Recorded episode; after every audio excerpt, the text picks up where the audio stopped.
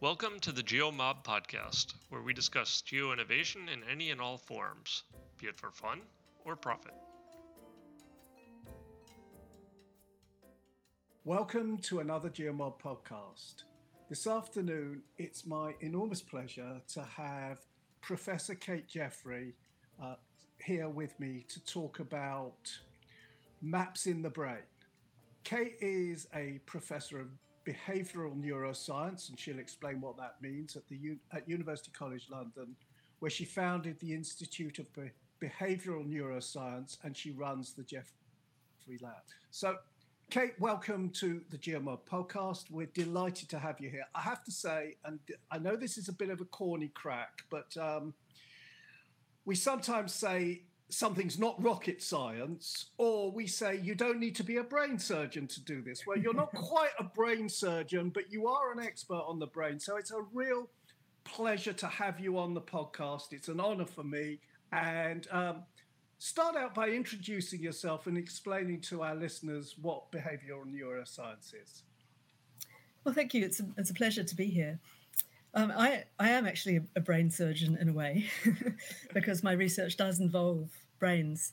Um, so I'm a behavioral neuroscientist. What that means is I'm interested in the brain and how it works at the level of the brain cells, the neurons, um, but interested in how that links to the you know higher level behaviors that the brain does, our thinking and emotions and actions. And so behavioral neuroscience is trying to cross these two levels, the very small scale level and the very large scale level, and try and understand one in terms of the other. So that would sort of be like the physical and the mental. Um, so how we store memories, for example, because we're that's not exactly. like computer disks, are we? No, that's right. That's right. It is um, really. There's this very old problem called the mind-body problem, which is how does the physical stuff that we're made of generate the um, ethereal experiences and, and, you know thoughts and, and things you can't touch. how, how does that happen? And I've always been fascinated by that question. And that's what's taken you to maps in the brain or how we understand location and space and direction. Is that right? That's right, yes. So you and I have had a little chat about this beforehand because otherwise I'd be completely ignorant. And um, mm-hmm. for the benefit of our listeners, uh, Kate said to me, I said to Kate, rather, I don't want to ask you really stupid questions. And she said, You're probably better off asking me stupid questions because then other people might be able to understand what I do. So I'm going to start with um, how the brain understands place or location. Um, and I wonder if you could explain the basic sort of research and science that you've been doing um, and how that relates to place. Yes. So this this came about because of sort of an accidental discovery um, about the middle of last century when people were interested in memory and how our memories are formed, and it was found um, because of a very tragic neuropsychological case that came along that there's a little kind of organ within the brain called the hippocampus that seems to be incredibly important for memory. And then when neuroscientists started to study the hippocampus using animals to try and understand what the neurons were doing, they discovered that the neurons in the hippocampus mostly seemed to be interested in where the animal was. Uh, and by animal, I mean rats, um, and these days mice as well. So there seemed to be this puzzling link between location and memory. And that has led in the you know, succeeding decades to this enormous quest to understand why is this part of the brain so interested in location? Why does it matter where you are? Um, how does it know where you are? And what's that got to do with memory? You know, and why should these two things be linked? And the thinking really is that that during evolution, the things that happen to you happen in places. And so remembering both where you were and what happened and, linking those two things together is really important for your survival. And that's why this one structure in the brain is doing both of these things. Right. So, so we've got this the location and memory are sort of intertwined with each other, um, and they and neurons. There are a specific set of neurons related to place, or is it the whole of the hippocampus? So it's they're they're found um, widely throughout the hippocampus, but depending on which part of hippocampus you look at, you see um, more of these cells or not as many. So it looks like the hippocampus is doing more than one thing. So one part of it is more specialized for space, another part may be more specialized for emotion, for example. Right. We don't we don't fully know um, exactly what it's doing, and, and trying to come up with a um, kind of one, one size fits all explanation for the hippocampus function has been really hard because depending on what you're interested in, it seems to be that the hippocampus is doing that in some way or another. Right. so maybe it's not just about space, and and I think thinking is evolving towards it being um, a little bit broader than that. But space is a, a kind of a, a, fabric that runs through it, if you like. It's a kind of an organizing um, framework for the other stuff that it's doing. So if you put a rat into a maze that's got, say, three or four different rooms in it, um, do different cells start firing off when the rat is in different parts of this maze? Um, yes, more or less. It, it somewhat depends. Um, and it probably depends on whether the rat itself has recognized that there are multiple rooms or thinks it's just going back into the same room because they all look the same and they're all the same way around and so on. So that there is the potential for confusion. But if that confusion isn't there, then we see a different pattern of activity in the four different locations. Now, sometimes, in fact, more often than not, um, a cell, one of these place cells, as we call them, that's active in one of those rooms will also be active in another room, but um, not in the same place in that room. So that was discovered very early on, and, and it made us realize that the the way that the hippocampus is representing space is not one cell for one location. It's more of a um, pattern of cells for each location. So the same cell uh, may performing a different function in that pattern in different locations. It, it, it's sort of a little bit like the letters of the alphabet. You know, the um, the meaning of a word doesn't arise from the specifics of the letters. It ari- arises from the organization, the pattern of the letters. Yeah. So, so it's a bit like that.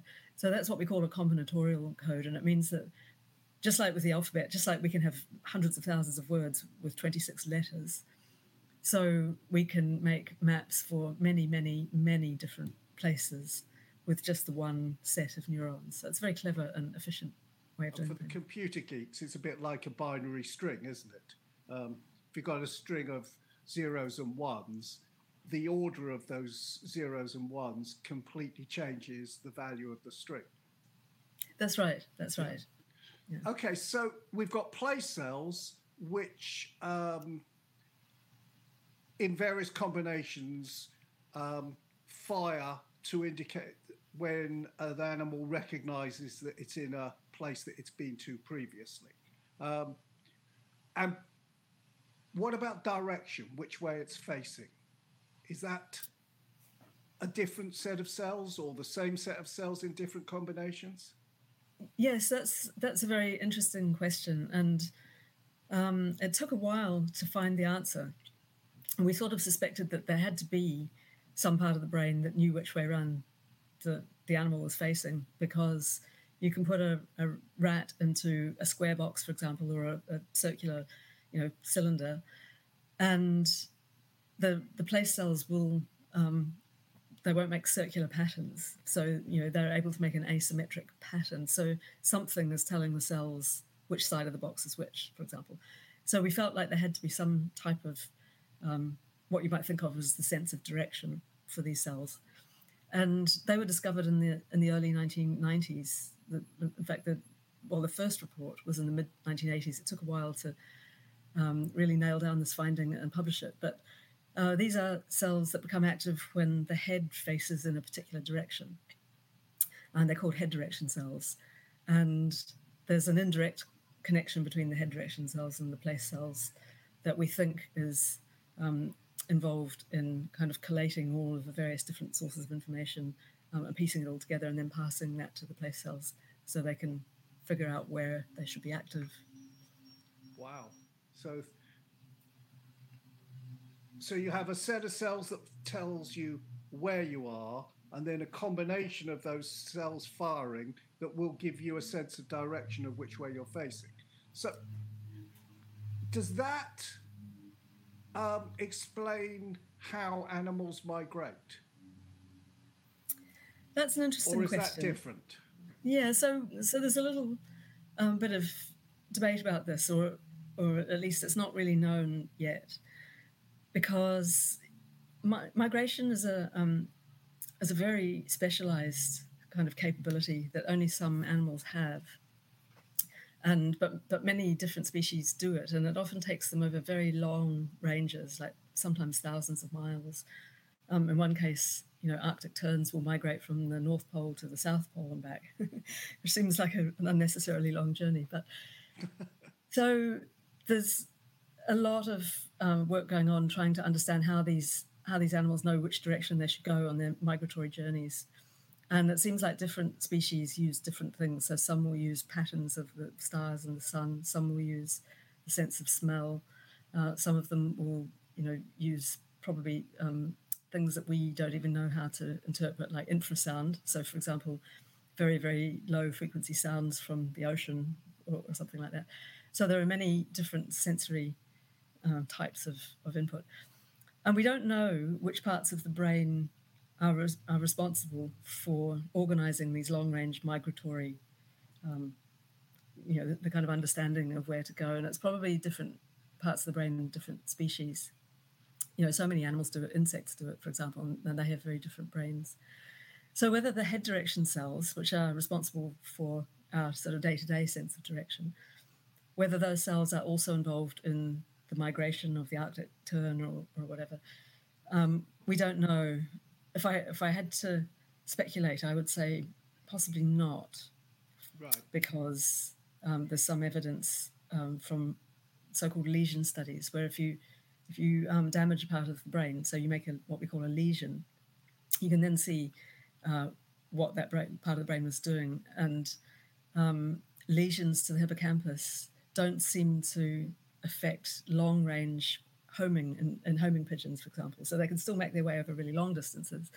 But what they do have trouble with is when they get near their familiar territory and they're supposed to be finding their loft, then they start looking really lost and they don't manage to get home again. So um, Yes, so so I mean, one thing that we have learned is that that there are um, a number of different types of spatial behavior and different systems in the brain for these different types, and even for ourselves when we're navigating.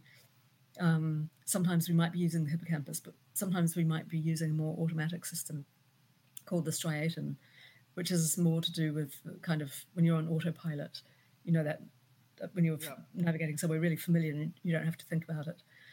Um, there's a sort of autopilot in the brain called the striatum that kind of takes over and, and does all the work for you so that you can think about something else. yeah, so may... you know, we have at least two systems, probably more. Exactly. I was about to say it.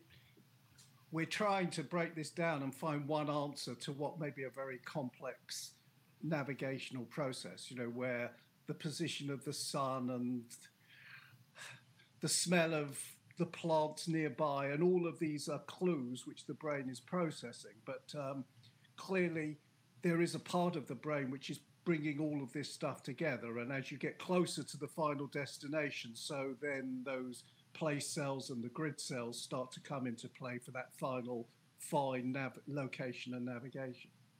That's right. Okay, so we've talked about animals migrating. We've got terns in there. We've had rats and insects. Um, what about human beings, Kate? Um, how does how does what you're discovering transfer to um, to human beings and the way we understand place? Yeah. So, of course, the first thing that we wondered is, you know, do humans have place cells and head direction cells and so on as well? And we can't, you know, for ethical reasons, do the types of experiments on humans that we would like to. Thank goodness. Thank neuroscientists, we're not really allowed to make holes in the skull and implant wires to record single neurons uh, for fun, like for, for scientific research, you know, for pure discovery. But um, actually, people do do that for um, neurosurgical patients.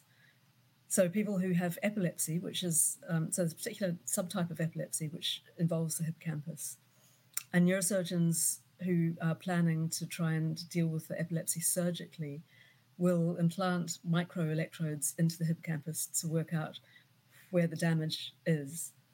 And so these people do have wires in their brains. And so neuroscientists have gone to the neurosurgeons and said, can we, can we eavesdrop on what's going on? Right. so these people are sitting in, in bed in hospital quite bored often while they're being monitored. And so neuroscientists have given them uh, video games that involve navigating around virtual reality environments and um, and listening to their neurons and, and, seeing whether we have anything that resembles place cells. And indeed, we do. Um, they're pretty similar to what we see in rats and mice in many respects.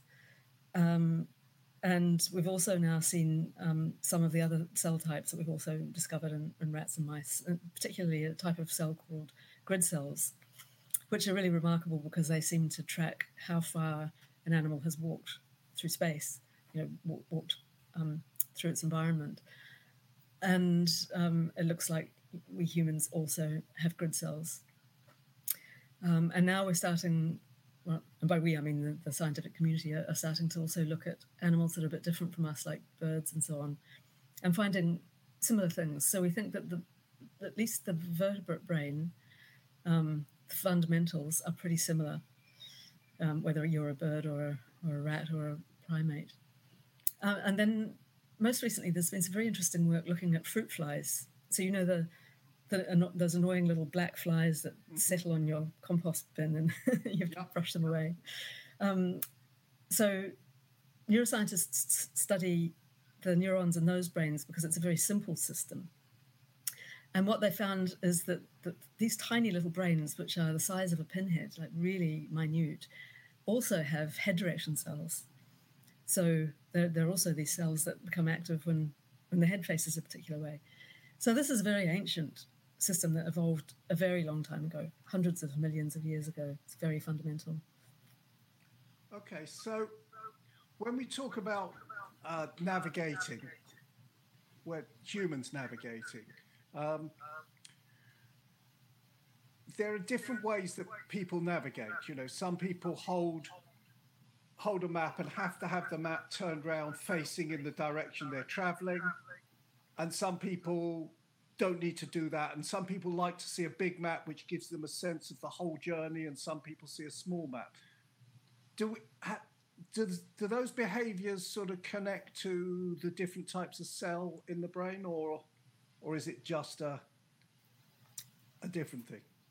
I, I think they probably do, although the, the exact connections are still being worked out. But I mentioned this other system, the striatum, um, and that supports a kind of navigation that we call route navigation, which is the the kind where you don't have a global sense of where everything is, but you know the, the, route that you want to take. You know, for example, that you need to go down to the end of the road and then turn right and then turn left at the lights and, and so on and so on. Um, and individuals, there's, there's, a kind of a natural vari- variability in um, whether people prefer to navigate that way or prefer to navigate using um, what we call a map like strategy, where you have a, a kind of a global sense of where everything is and you know the direction that you want to go. And the route kind of follows on from that. So some people are instinctively route-based navigators, and some people are ex- instinctively map-based navigators. And um, most people, when they're confronted with a map, will like to turn it around so that it's what we call head up, which means that the um, the top of the map lines up with the direction you're facing, so that the map and the real world are in alignment. Um, but a sub subset of people, around 25% of people, um, prefer north up. So they prefer all of the maps to always have north at the top. And these people are probably um, slightly more inclined towards map based navigation. So they, they like to kind of look at the map. They know by looking at the map. Because north is up and, and, and is always up when they look at it, they can kind of form a global picture of where their destination is. And then they can do the rotation in their minds that lets them adapt that to the direction in the real world that they happen to be facing. So they can do this kind of mental rotation without having to rotate the map physically. Um, so, I mean, it all boils down to um, trying to align what we call reference frames. So you've got um, the direction that you're facing in the real world and the direction that you're facing on your map. And you want to somehow get those things in alignment so that you can take the destination that's on your map and translate that into the real world. And exactly how people do that alignment is the thing I think that distinguishes people. So, and almost certainly involves the, the head direction system and probably other parts of the brain too. So to translate this into sort of mapping technology terms, people who prefer route-based navigation are going to be using effectively the directions that you get from Google Maps or something like that. Go this way, go that way, go the other way. People who use map based navigation are going to be more comfortable opening out a large paper map, looking at where they want to get to on the map, and then sort of just working out and seeing the whole route as a picture and knowing I've got to head roughly due east, and if I way, go off route slightly, I can get back on route because I know which way I'm meant to be heading. That's um, right. That's right. And that nicely highlights the advantage of map-based navigation, which is that it is kind of resilient. You know, if you if you wander off the path, you can find your way back because you've still got your global sense of where you're trying to go. Whereas if you're using um, route-based navigation and you get you wander off the path, then you're a bit stuck. On the other hand, route-based navigation is a lot easier. It requires less mental effort, um, and which I think is why the brain sees fit to kind of automate that process wherever possible, so that you can be using your um, intelligence and your cognition to solve other problems, like you know, how do I avoid this lion that's stalking me or whatever. so we're going to now. I've got to do this, and you know I was going to do this at some stage, Kate. Um, there's the myth that goes around that uh, that women don't do navigation well, uh, they can't handle maps, and that men are much better at navigation. Um, is there any it, when you talked about the people who need heads up and the people who need north up, the people who are route-based navigators and map-based navigators, is there any gender skew to that at all? So there has been some um, some work suggesting that women are more likely to use landmarks when they navigate, and and therefore more likely to prefer route-based navigation.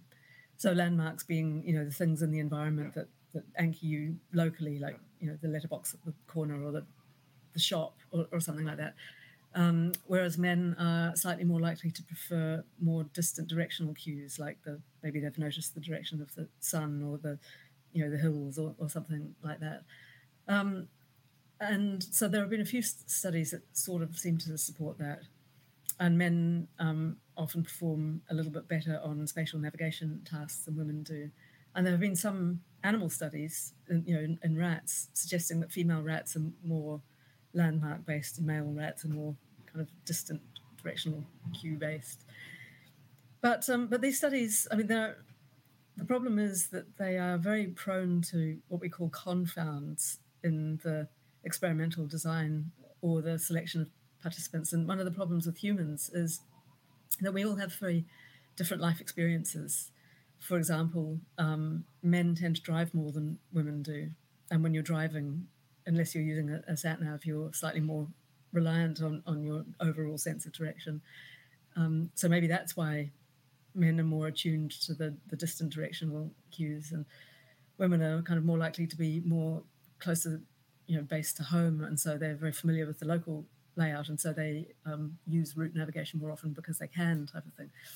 So I think it's still I think it's still an open question. It's something that I've started to explore because I've started to take my research out of the lab and and and start to relate it to humans a bit more. Um, so, you know, my reading of the literature is that it's still an open question, It's not, Okay. not really simple. I mean, it's a great narrative. We all love the story. I know. um, but I'm, I'm not 100% sure that science has nailed it yet. So, I, No. you know, I'd like to leave that question unanswered for the time being.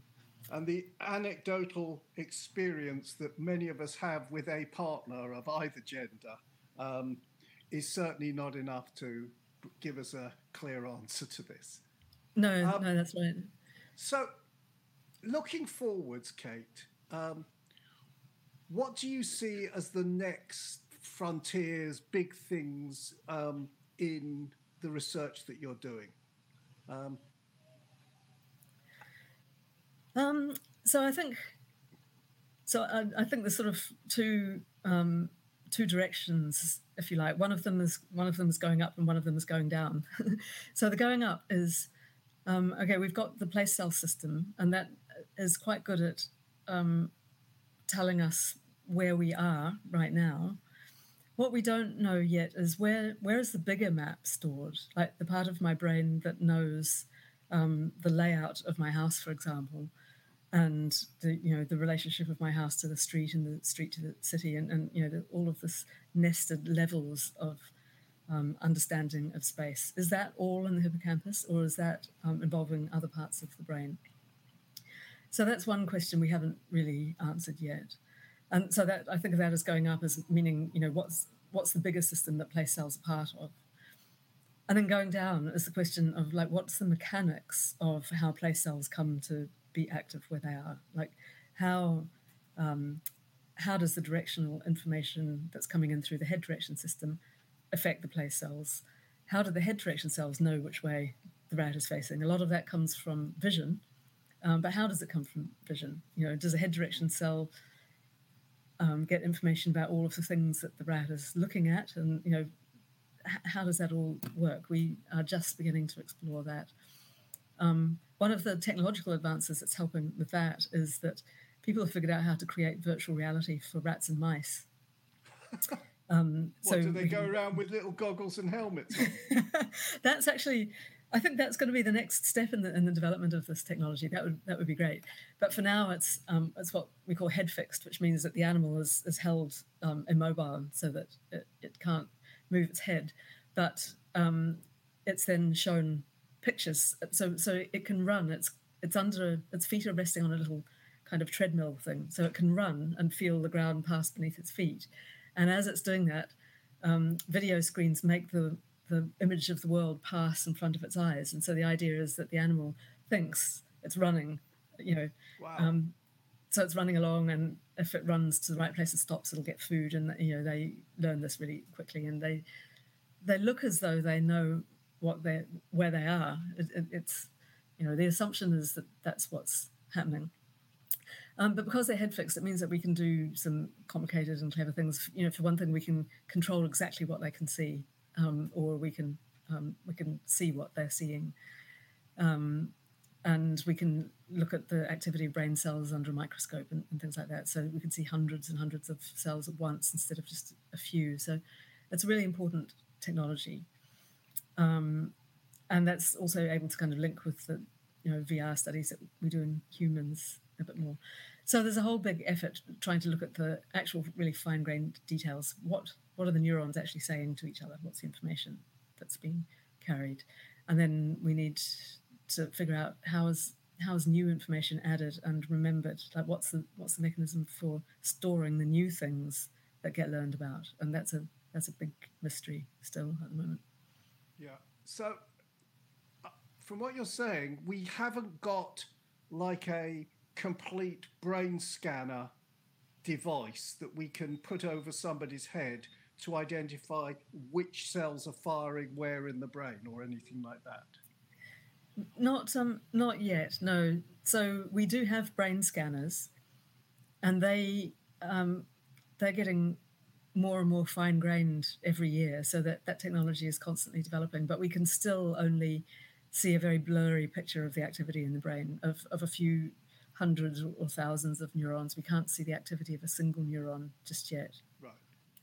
So um, that's a kind of a holy grail because, you know, the thing about humans is we're so complex, and so it would be really great to be able to see what our neurons are doing. For example, when you ask somebody to imagine a place, we know that the hippocampus will light up, you know, so so there's activity there, but we don't know the exact pattern of, of the neurons at the single neuron level, and it would be wonderful to be able to do that.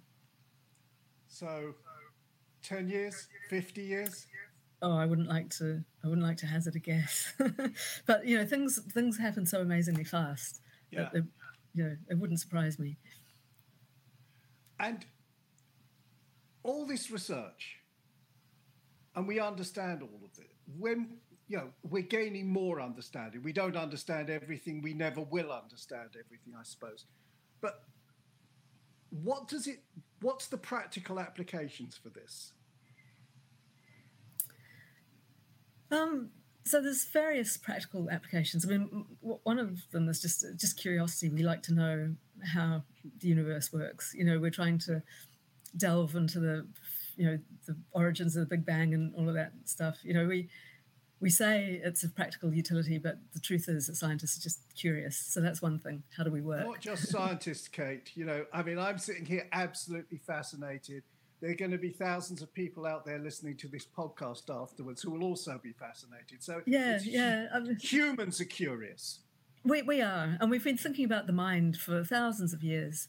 You know, how how does it how does it happen? It's just a great mystery. But there are also practical applications. For example, you know, understanding all of the mechanics of how neurons um, store information and retrieve it will help us to understand when that goes wrong and the, and the big um, disease where it does go wrong is Alzheimer's disease. So we know that neurons degenerate, particularly in the hippocampus, and people lose their um, memory for life events. And it, and it starts with recent life events, but as the d- disease progresses, it becomes you know more and more until eventually they've lost everything. And so there's this sort of question: well, you know, if we understood how this works, could we um, could we slow the disease or could we even help them regain their memories? Is, is there ever any possibility that some of that could be gotten back again? Um, and, you know, understanding how the brain does what it does. So the brain is incredibly efficient. Like, you know, we can do things with a few thousand neurons that our fanciest computers still struggle with. I mean, computers are amazing in many ways, but there's some way that the brain is solving things that we haven't cottoned onto yet. You know, you can show me a face and say, "Have you ever seen this person?" And I know instantly whether or not I've ever seen that person. I haven't. I'd have to sift through the hundreds of thousands of faces I've seen in my life and, until I get to the right one. I, I just know, you know, and we still don't know how that happens. So that may open up new forms of information storage yeah. for us. Um, and then um, understanding, you know, the mechanics of how we construct our mental map of space in, in theory could also help us build better spaces so this is something that i've become quite interested in recently because i find that my experience of the built environment that I, i'm constantly moving around in is often really bad you know i'm really lost and confused and i think why am i lost and confused why have they not built this better so that I, I can instantly grasp the layout and, and it's very easy to remember and to um, know where you are in, in this place at, at any time. Um, and I think one of the reasons that it's not better is because architects and cognitive scientists haven't ever really communicated about space. So one of the things that I've I'm on a kind of a crusade to try and close that gap, and um, and talk to architects yeah. and get architects talking to cognitive um, scientists and and seeing if we can, you know, develop some design principles or whatever. I remember just before, about a year before the 2012 Olympics, or maybe a little bit before that, um, there was some work being done by Transport for London because they were. The basic premise was that we were going to have millions of visitors to London for the Olympics, and that lots of people's understanding of London was based on the tube map. And consequently, people would go underground to use the tube to go from Covent Garden to Leicester Square, for example. Right? Whereas in fact, it was much quicker to just stay above ground and walk a few hundred yards. And um, they put those obelisks on the street, uh, you know, those columns which mm. have got a map on them. And on the four sides of the column, the map is orientated for the direction you're facing looking at it. So, which perhaps after everything we've discussed now sounds really obvious, but it wasn't obvious um, 10, 12 years ago when they first did this. Um, and it had a transformational effect. And, you know, now that's become virtually commonplace in every city that I've, you, you travel to. You know, I've seen them all round, round the world when you're traveling, you see them. Um, and I guess yeah. that's an example of how the understanding of the way the brain works and perceives space and things like that can link back to the built environment. So yeah, yeah, that's right. And and the reason that those work so well is that so getting back to this reference frame mm-hmm. issue is that the reference frame of the map is aligned with the reference frame of the, the world that's being mapped. So you don't need to do that in your head. So so that just makes it mm. easier. Um, and that, that was a fantastic development, and it works really well for the 75% of people who like the head up map orientation. you know, still the north up people who, who are going, I wish they'd just put the north at top. You know, that's what I'm used to. But I think, um, you know, I, th- I, think they, they did the right thing by, by catering to the majority. And, and, and the, um, on the point of the tube map, so that's a really uh, interesting, it's amusing, but, but obviously problematic kind of thing that indeed tourists are using a map where the direction where the distances are, are not accurate so you know the, the london tube map is a topological map where the adjacency relationships are correct but the distances are completely incorrect and so you can't really use it to plan a journey on foot so um, so there are, there is um, an organization that's working to make um, walking maps so to try and encourage people to walk around London more and find efficient routes. So the idea is it's got not just efficient routes, but also uh, pleasant routes.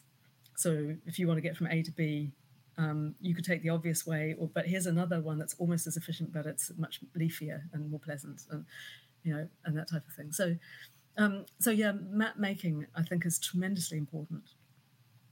Um, but also, you know, um, things like providing directional information so when I come out of the tube, you know, and I go up the escalator, I get to the concourse and I have no idea which direction I'm facing. So I, I, know what direction I want to go. I know that I want to go north out of the tube station, but I don't know which direction north is. Um, and so something simple like that, providing compass information for people so that they can align the the view of the surroundings that they have at that moment with their mental picture of the of the wider world just would make things so much easier. So much easier. How many times has the the sat nav said to you head north and you're going which way is bloody which way north? is north that's right yeah. and and so many maps that say you are here but they don't say and this is the direction that you're facing uh, that you have to try and work that out yourself which can, can be actually um, if you use google maps um, and you've got the little blue pin which shows you where you are. Um, it's got a little halo that sticks out from the pin, which does show mm. you the direction.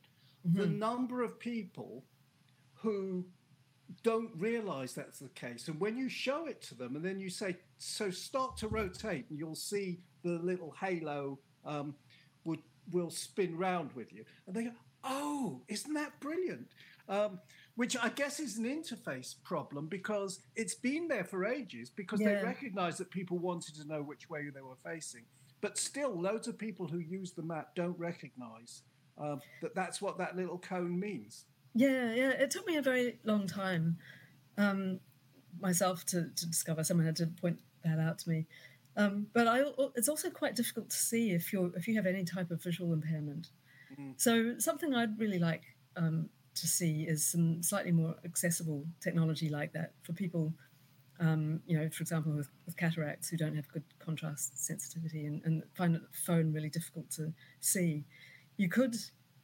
So one thing that I think would be a really awesome app to have is is just um, a big arrow that points in the direction of your destination.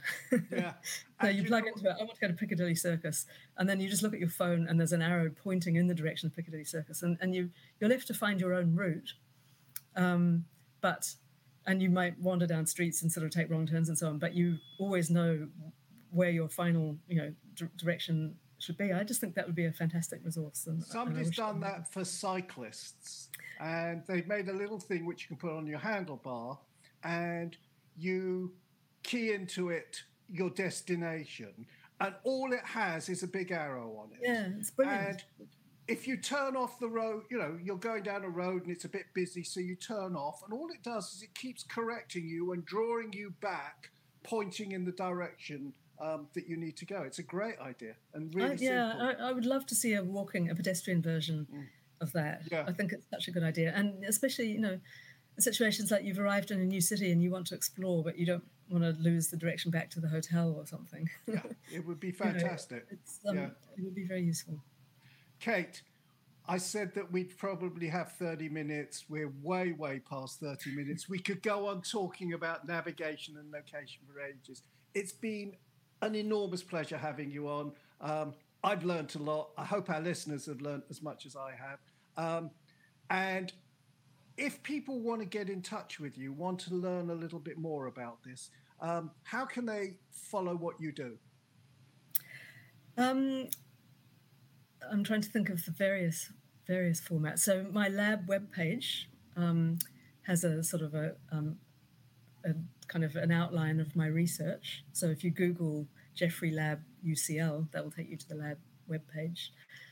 For people who are um, sort of interested at a slightly more professional level in navigation, um, I've created a, um, a group for specialists. So that, so it's um, a special interest group within the Royal Institute of Navigation. It's called CogNav, C O G N A V, meaning um, cognitive navigation. And it's trying to get academics and um, navigation professionals from industry to, to kind of you know have a common platform for, for interaction. And we have a monthly webinar, so um, which we publicise on, on the website and also on Twitter. And I, yeah, I'm also just really happy to be emailed if people want to meet and chat. Right. So we'll put links to Cognav and to the Jeffery Laboratory at UCL um, in the show notes so that people can find them there and get in touch with you. Kate, once again, thank you so much. It's been a pleasure. Thank you very much. I've really enjoyed our conversation too. Great.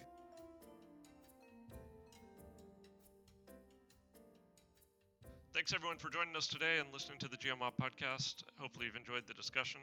Please don't hesitate if you have any feedback for us or any um, suggestions for topics that we should uh, cover in the future. You can get the show notes over on the website, which is at thegeomob.com. While you're there, if you're not yet on the mailing list, please do get on the mailing list where we once a month send out an email announcing future events, summarizing past events, and just generally sharing uh, events that you may find of interest. Um, you can also, of course, follow us on Twitter, where our handle is geomob. Um, you can follow Steven at Steven Feldman. You can follow me at Freyfogle. Um, you can check out Mappery at mappery.org. And of course, if you need any geocoding, please check out my service, which is opencagedata.com. We look forward to you joining us again at a future episode, and of course, seeing you at a future GeoMob event. Hope to see you there soon. Bye.